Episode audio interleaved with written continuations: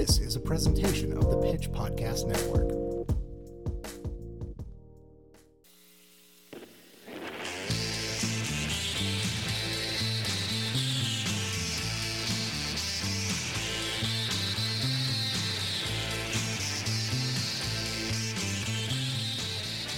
Hello, hello, hello, and welcome to the Streetwise Podcast, an extension of the pitch in Kansas City. I'm your host, Brock Wilbur, and indeed, the editor in chief of The Pitch. How is everyone doing out there? I am recovering. I think I'd mentioned previously that uh, part of what I do, or used to do, is to be known as the guy that you would come crash with when you came through town in comedy, in music, etc., etc., especially in Los Angeles.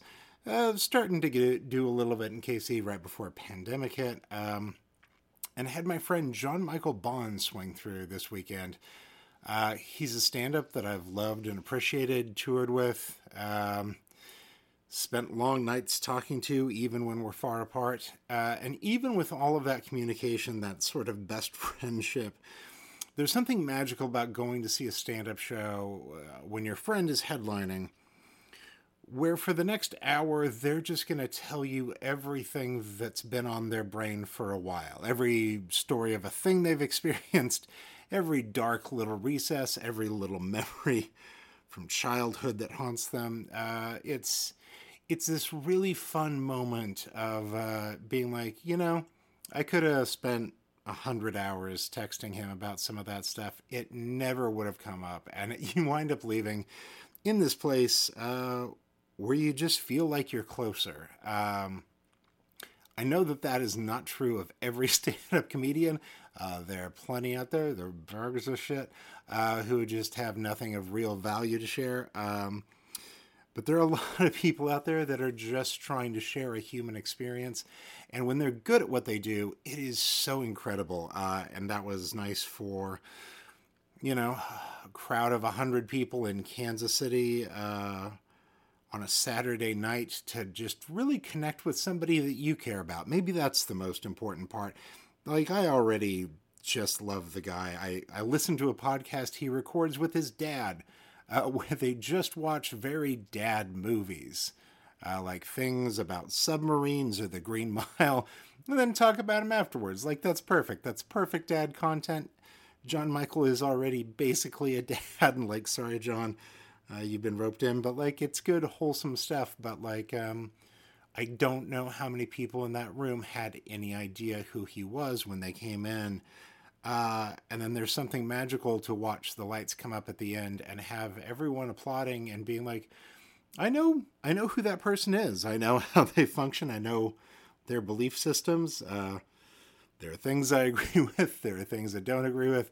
Most all of them made me laugh. It was, um, it was a reminder of how much I love the form of stand up and how much I want to get back into it because journalism scratches some itches, but there are other itches that, like, boy, howdy, I would love to get back into.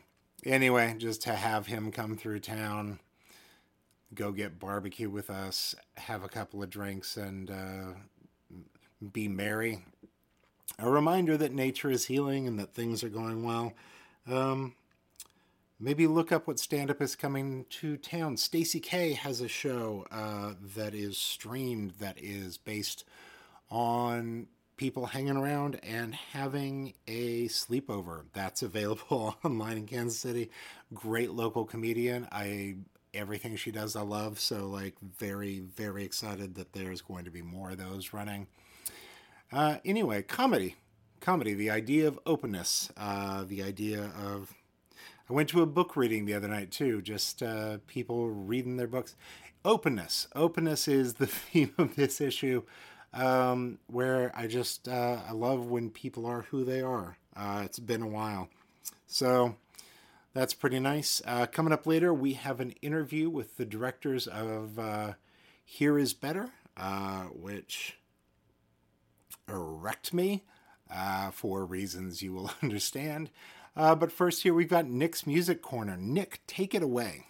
Hello, I'm Nick Spacek, music editor for The Pitch, here with this week's local music recommendation. Singer songwriter Jessica Paige has long been one of Kansas City's most distinctive voices. Not for nothing was she voted Best Vocalist in last year's Best of Kansas City by the Pitch's readers. With a delivery which runs the gamut from pop to country to classic rock to soul, Paige's music soars and croons in equal measures. It's been a good hot minute since Jessica Paige last released any studio recordings, although her live performances and YouTube channel have been rather lively as of late, which makes her new single, Kissing in the Rain, such a welcome addition to this week's episode. It's a springtime ode to love, and the way it gallops and leaps about feels like you're dancing in your backyard chasing fireflies while it plays in the background. If you like it, there's more on the way. The singer guitarist and her drummer, Matt Leifer, guitarist Lucas Parker, and keyboardist Nathan Showalter recorded five other songs alongside this one at Bear Creek Studios, and that six song EP will be entitled Oh Mister to be released later. You can find Jessica Paige's Kissing in the Rain streaming now on most digital music providers, and more information can be found at her website, jesspaige.com. That's P A I G E. Here's Kissing in the Rain.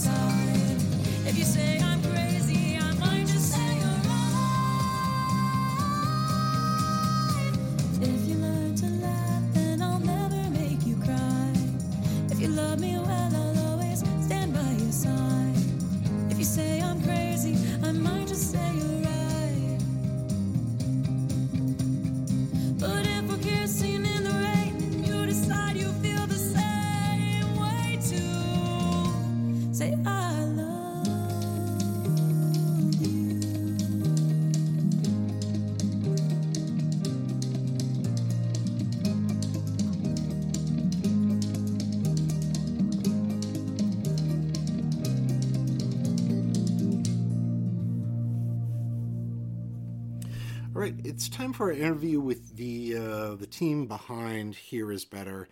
Um, I don't know, a trigger warning for ev- everything here. Uh, this is a documentary about PTSD, uh, where one of the main characters fo- focused on is our good friend Jason Kander from here in Kansas City.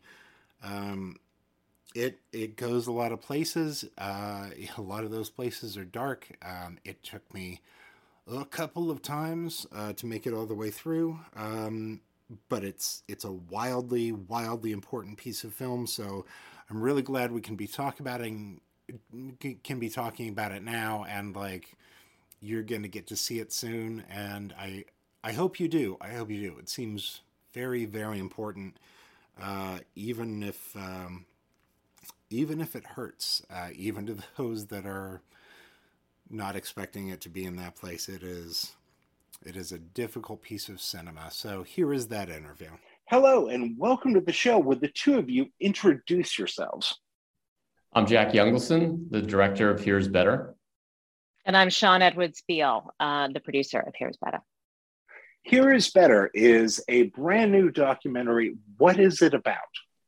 The film follows four veterans through treatment and includes others who are also going through treatment for PTSD, including Jason Kander from Kansas City, two women we followed in, uh, in Cincinnati, and another veteran who lives in Florida.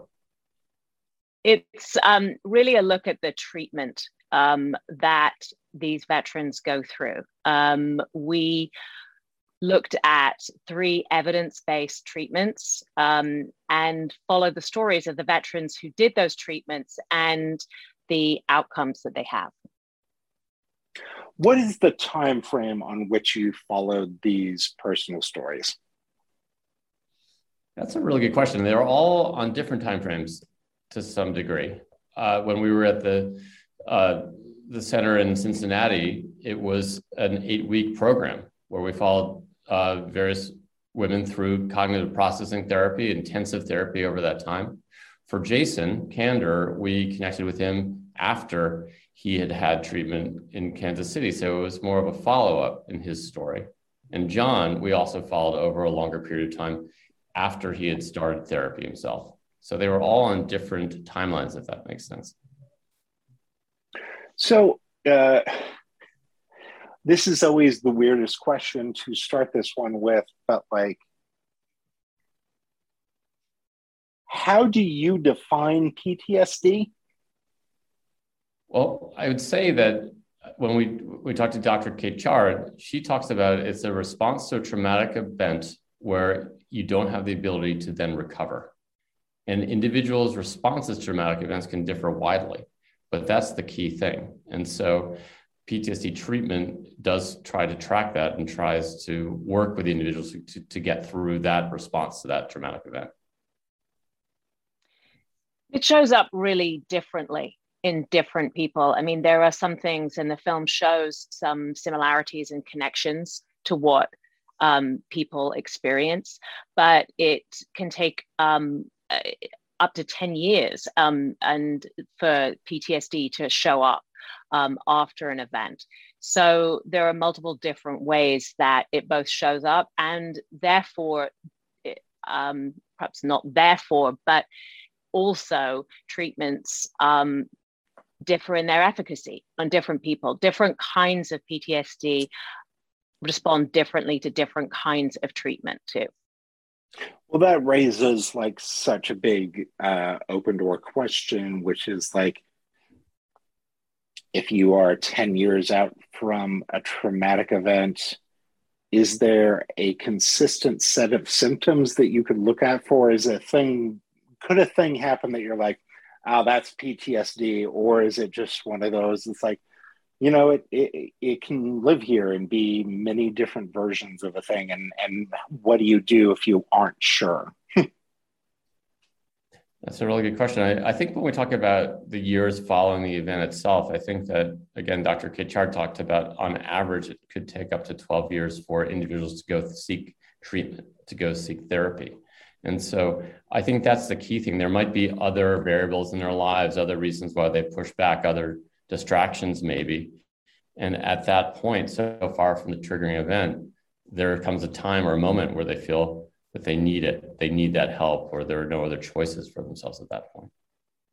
Uh, we will get into some specifics of the movie that you sent me uh, just to hurt my feelings and make me cry. But I, I, it's been a while since I've tried to make it through a movie and haven't been able to do it like until the fourth time. Like round two, my wife came downstairs and was like, "You've got to turn off whatever's happening," and I was like, "It's the same thing." Um, yeah, I'm very close personally with Jason Kander. I saw him last night and Diana, and who watched them retell their stories a lot. Um, I, I I guess that there is sort of this question here that like I I feel like is broached in the story, and that uh, I don't have an edit note to say it be expanded upon, but it uh, it feels like it taps into something that I, I, I find fascinating and horrifying in equal measure, which is that like I don't know. Five years ago, I went to a therapist that said, "I think you have PTSD," and I was like, "No way! I did not serve in the military. No one ever shot at me. That is reserved." uh, for people with bullet wounds. And even Jason Kander refused to accept that despite having served in Afghanistan and done a lot of things. And then I have uh, a friend that sort of trickles up from him that lives in St. Louis who's like, yeah, yeah, I, I had rockets shot at me every night, but I still was like, no, PTSD is still entirely reserved for like lieutenant dans who lost their legs. Like there's no it's it's the only mental illness that no one feels okay accepting because there is like a stolen honor to it. And that's such a fascinating thing. Would you talk about that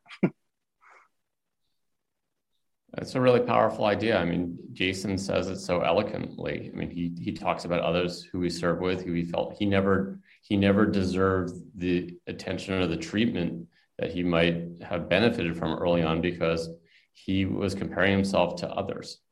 And there are these consistent stories across the narratives of all the veterans we spoke with that kind of resonated there. And um, you know, we also know that there can be many other triggering events besides combat, but so often that PTSD is linked to combat veterans. That's the narrative that we so often hear. And so there's an expansion clearly of, of all sorts of reasons that can that can um, lead someone um, to that diagnosis and also to treatment later on. So it's kind of dispelling some of those myths that was really important to us in telling this story and making you know kind of opening up that conversation so people understand that it's not just reserved for this this group of people who have suffered in so many ways. 12 million adults um, in the US have PTSD given in, a, in any given year. And so when you think about that number, that tells you that we're not just talking about military, um, although military people are twice as likely to have PTSD. Um, anybody is susceptible to PTSD. So that anyone is susceptible opens that door that like I don't know, it, it becomes funny when somebody on Twitter says, Hey, I have PTSD because somebody made fun of my Instagram photo. But like I've I've learned to not throw that there there is a question here I, I think about PTSD and in understanding where it applies um, that requires a limitation. Do you guys feel that way, or do you feel like PTSD can take many, many forms? Like, is is anyone that thinks they have PTSD a person with PTSD, or what is the line where someone should be like, no, somebody else needs to weigh in as a doctor and tell you that that's the thing you should be treating? I'd say I think if you think you have PTSD, you should um, have that investigated. I mean, I think that's the that that would be the baseline.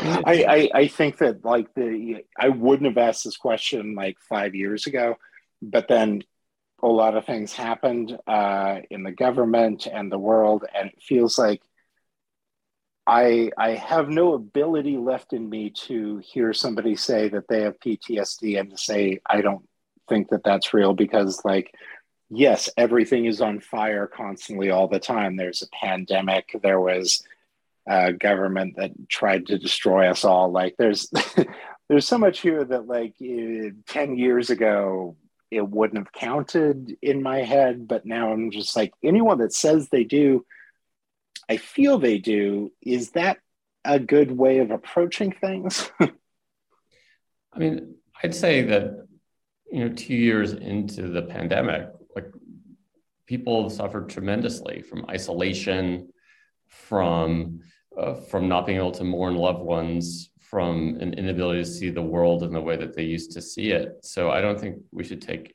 anything for granted. I think we're in this little window where things are clearly uh, seemingly better in so many ways, but I think there's been a lot of, of pain and a lot of suffering. And I think it's kind of keeping your eyes open to that. I feel like in some ways that the film also doesn't necessarily only speak to a, a veterans audience, to a, but to a wider civilian audience as well if you could start to look at the treatments through that lens, you could start to look at the the triggers and a deeper understanding of PTSD through that lens. I think it it really opens up the door to a bigger conversation that's not just veteran focused. So yeah, for the two of you, like how did you settle on these four subjects that we follow? There was some self-selection sort of aspect to it in the sense that when we went to uh, I'll, I'll start with the the the women in the VA, when we went in to talk to the women in the program, we asked whether they would be open to having us in their therapy. And while everybody agreed to have us in their group therapy, the two women who are featured are the two women who gave us access to their private therapy. And Jack can tell you about John and Jason. Well, John was uh, going to a retreat in Florida that was outside of the VA, but exposing him to different types of therapies and therapeutic processes, including EMDR. And we also felt that we wanted to not just focus on VA treatments, but also treatments that were in these other settings. And this is what led him led us to John. He was also a Vietnam War veteran, Vietnam veteran, and so we wanted to also showcase uh, different generations in the film and different experiences and he had been carrying his trauma for over over 50 years and so it was really um, a, a some ways different but very similar to some of the experiences of, of younger veterans who may have served in afghanistan or or iraq and with jason kander and, and with diana his story was a very public story in many ways but it was also a very private story we were the first in uh, documentary team to speak with him after coming out of therapy. He put a great deal of trust in us, and mm-hmm. and I also feel with Diana as well. Her story of talking about secondary PTSD and its impact on the families and and and the wider community, something that was again echoed in a lot of the other narratives that we were that we were exploring. I also feel like there's when we talked a bit before about isolation under COVID, a thing that's very important to Jason, Diana, and another big theme in the film is this question of community. How do you find your way back to community when that might be something that you didn't have in your life or that felt separate from you? And so that felt like a very important thing for us to also look at. Uh, Jason uh, and Diana were both people I uh, worked for uh, here in Kansas City leading up to that day. And uh, it remains like the happiest, saddest day I've ever had because I've spent so much of my 30s being like, hey, men, get into therapy.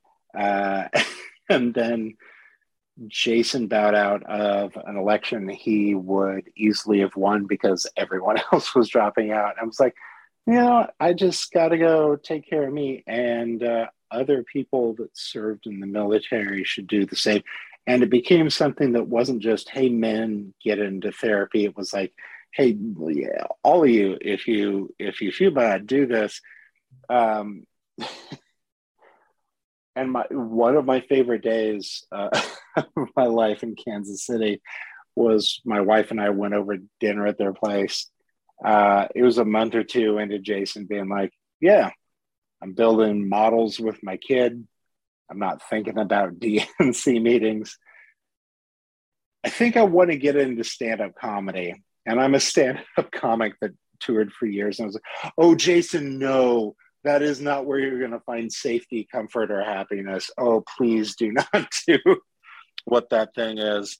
I, I guess the big question is that, like, that you you have a good amount of it in the documentary and i would love to know your thoughts on it but like what do you think of the va well the va is the, is, is the you know it's the largest healthcare provider i believe in in, in the country. Uh, and i think that many veterans we spoke with they may have had negative experiences just walking in the door and there was something that that they didn't like about that initial experience, whoever they engaged with, whoever it was, whoever it was that they kind of first saw. But but many many others had very positive experiences, and so it can be a bit of a monolithic organization to many people, and it's hard to navigate, which is something that Jason spoke of. But at the same time, many many veterans we we engaged with felt like when they found that right fit, the right therapist who worked for them, they they were they were very happy with kind of the treatment that they received in the okay. so it's mixed i mean there are clear biases when when people hear that you know think of the va to some respect but at the same time there's remarkable remarkable work that's being done. So you're very like pro what va can do when it's not being screwed over by finances or bureaucracy. Yeah, I mean, in some ways, I'd say like the veterans that we looked at in the film all had experiences within the VA itself, but we were really focused more on the types of therapy that they were receiving than where they were receiving it. Because when you think about John, for example, he wasn't receiving that EMDR treatment through the VA itself. So they all had different engagements at different points with the VA, but I don't think that was ever something that we were trying to kind of parse in terms of where did they get the best treatment or where was the you know private versus public? Those weren't questions we were looking at versus what are the best treatments? I think those were the key questions. What are the most effective vetted treatments for ptsd and that's where we began. Yeah i think um, what struck us w- when we started this journey was how many people are trying to help other people. And whether we were in the private sector where we met John or in the VA, Jack and I would leave meeting after meeting and look at each other and say, there is so there are so many people trying to help and trying to figure this out. And that was something that struck us. And so if you see positivity in any place in our film, I think the honoring of the people who are trying to help is part of the film in the same way that we are seeing the people who are going through the experience, that we are also trying to be true to the people that we saw offering support to those people. Will you both go on record as apologizing for making me cry over my friends. Um, yes, I'm very sorry. um, I, go, on record for uh, making you cry. sure. no, uh, so I will, I will say this: where when let me turn the question toward you. Like, what, when, what, what brought those tears? The entirety of your fucking movie, my dude. Jesus Christ. like it is brutal from start to finish and and equally wonderful and inspiring as somebody that just wants people to have so I, I think that's the next best question is that you guys have made a specialist film about PTSD that is focused on service people, um, what do you hope that everyone else gets from it? Because, like, it will certainly be seen by mostly non service people. And in most cases, I, I'm sure people that don't have PTSD but might have bipolar type 2 rapid cycling like i don't know what what do you hope the documentary accomplishes well i mean my feeling is like across the board everyone we spoke with like i was i was i was always just amazed and and and uh, just honored by the fact that people were willing to share their stories that were willing to kind of go out there and open their lives and their hearts in ways that were were incredibly honest and incredibly direct in ways that said like this is not something that's shameful. This is something i'm engaged with right now in my life. It might be different two years five years ten years down the road but right now this is what i'm dealing with and that's a gift when you have when you have that kind of exchange and in some ways i think i know that there are clearly like challenging and sad and tough parts of this movie, but at the same time, I feel like that's an incredible opportunity to open the door. Not just sure. on about PTSD, but if you're talking about any sort of mental illness or any condition where you feel like there's a shame or a burden of carrying it, you don't want to talk about it. I would hope that this film is that opportunity to say that's okay to begin that conversation, to begin that opportunity to be be more public and not feel it's something you have to contain. They everyone in the movie contributed in that way in deep, deep, profound ways. And I think um, what you said about, you know, are, are we sorry about you, you, you feeling the film? I think what is so important here is that the film allows you to go there um, and that these people take you there.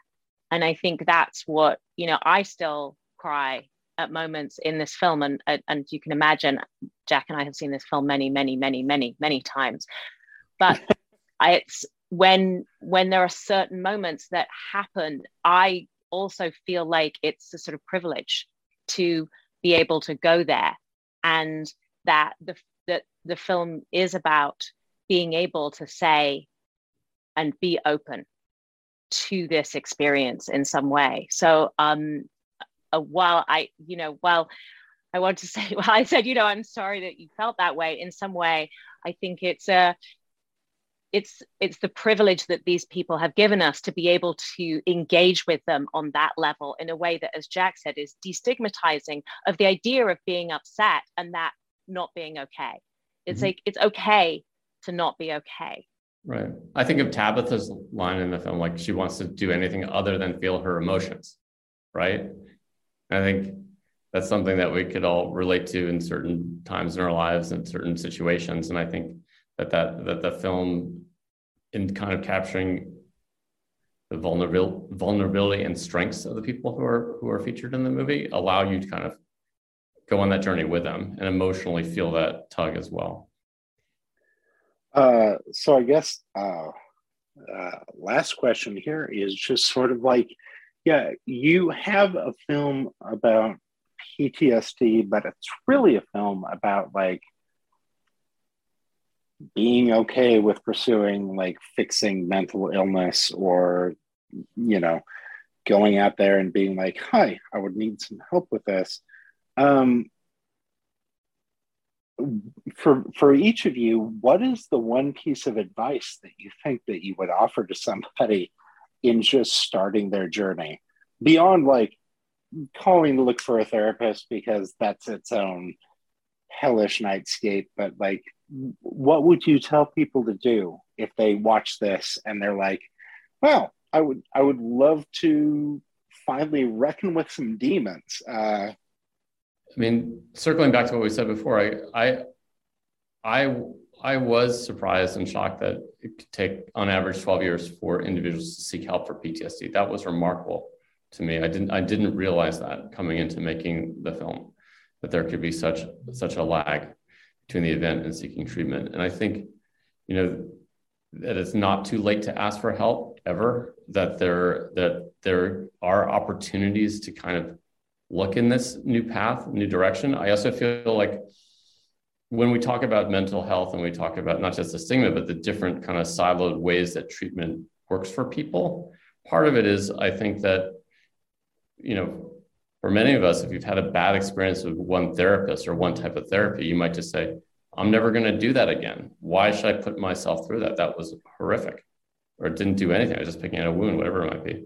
But there were different paths. Jason says that really, really well in the film where he talks about when he first saw his therapist, like, if this doesn't work, then we're going to try something else. And that other thing doesn't work, we're going to try something else. So it's kind of opening yourself up to that option that there's not just kind of like a one size fits all treatment for PTSD or, or frankly, many, many other ailments that could kind of fit under that umbrella.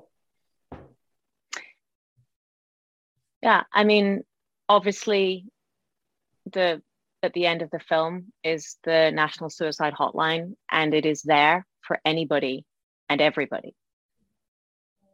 Um, I, I think the other thing I would say is goes back to the point that um, you made at the beginning, Brock, which is about uh, honoring how you feel. This is, you know, everybody in this film they allowed us to put a camera very, very close to them. And why did they do that? they did it because they wanted to help other people and they wanted to share their story in the hope that other people wouldn't feel alone in having a similar journey. And so, what I would say is, whatever you feel, honor that because these people allowed us into their lives in order that whoever sees this film knows that what they're feeling is real. Uh, I'm gonna let you guys go. Uh, where can people follow the film? Find it. Here is better um, .org is um, is the website, and there will be regular updates um, for uh, what's happening with the film there. Anything else? Thank you very much for um, taking the time and uh, for watching the film and wanting to share the message. We really appreciate that. Yeah, Thank you, of course. Hope you guys have a great time. Also, just as an off the record one, Jason and Diana uh, watched me go through some loss a year and a half ago, uh, and they were like, "Let's book you with Jason's therapist." And I was like, "Okay." Don't know what Jason's therapist like, and Jason's therapist is like a child therapist. So I came in, they're like, Would you like to hold a dinosaur and like put this puzzle together? and me as sort of a piece of shit it's just like nah nah this is not the one for me i i think there's other things i'll find my way through but like it was just very funny to be like what a wonderful gift from jason and diana this woman that wanted me to build a dinosaur and talk about my parents but like hey congrats the movie is fucking just wonderful and brutal. Like uh, we, I had a couple of friends over with my wife to watch the screener, and uh, two people left because they were crying too much, and the rest of us like started texting Jason and Diana. So like, uh, it's it's a really good version of it. I actually moved to KC to work for Jason, and then Jason did the bail on the mayor thing. And it remains to this day the happiest I've ever been to lose a job because I was like, oh, that's going to save the lives of a lot of men. That man that like dissembled a mm-hmm. machine gun on television saying like you should go to therapy. It was like, all right, like I lost a job, but like for a great reason. So anyway, you guys, it's an incredible film. Cannot wait to promote it ad infinitum. But like, thank you so much for talking to me today. Thank, thank you. you. Thank you. Have a wonderful day. you too. And ladies and gentlemen, that was the Streetwise podcast. Thank you guys so much for showing up every week. I'm Brock Wilbur. I'm the editor in chief over at The Pitch. Uh, check out what we are doing each and every day at thepitchkc.com incredible journalism supporting our community. Our latest issue of the magazine is on stands now. It has something of a provocative cover, uh, but there's a lot of great stories inside. So Uh, please don't be scared away by us doing exactly what we're known for doing. Anyway, uh, thank you for tuning in. Love you all very much. Take care of yourselves up out there. Uh, pitch in, and we'll make it through. Bye, bye, bye.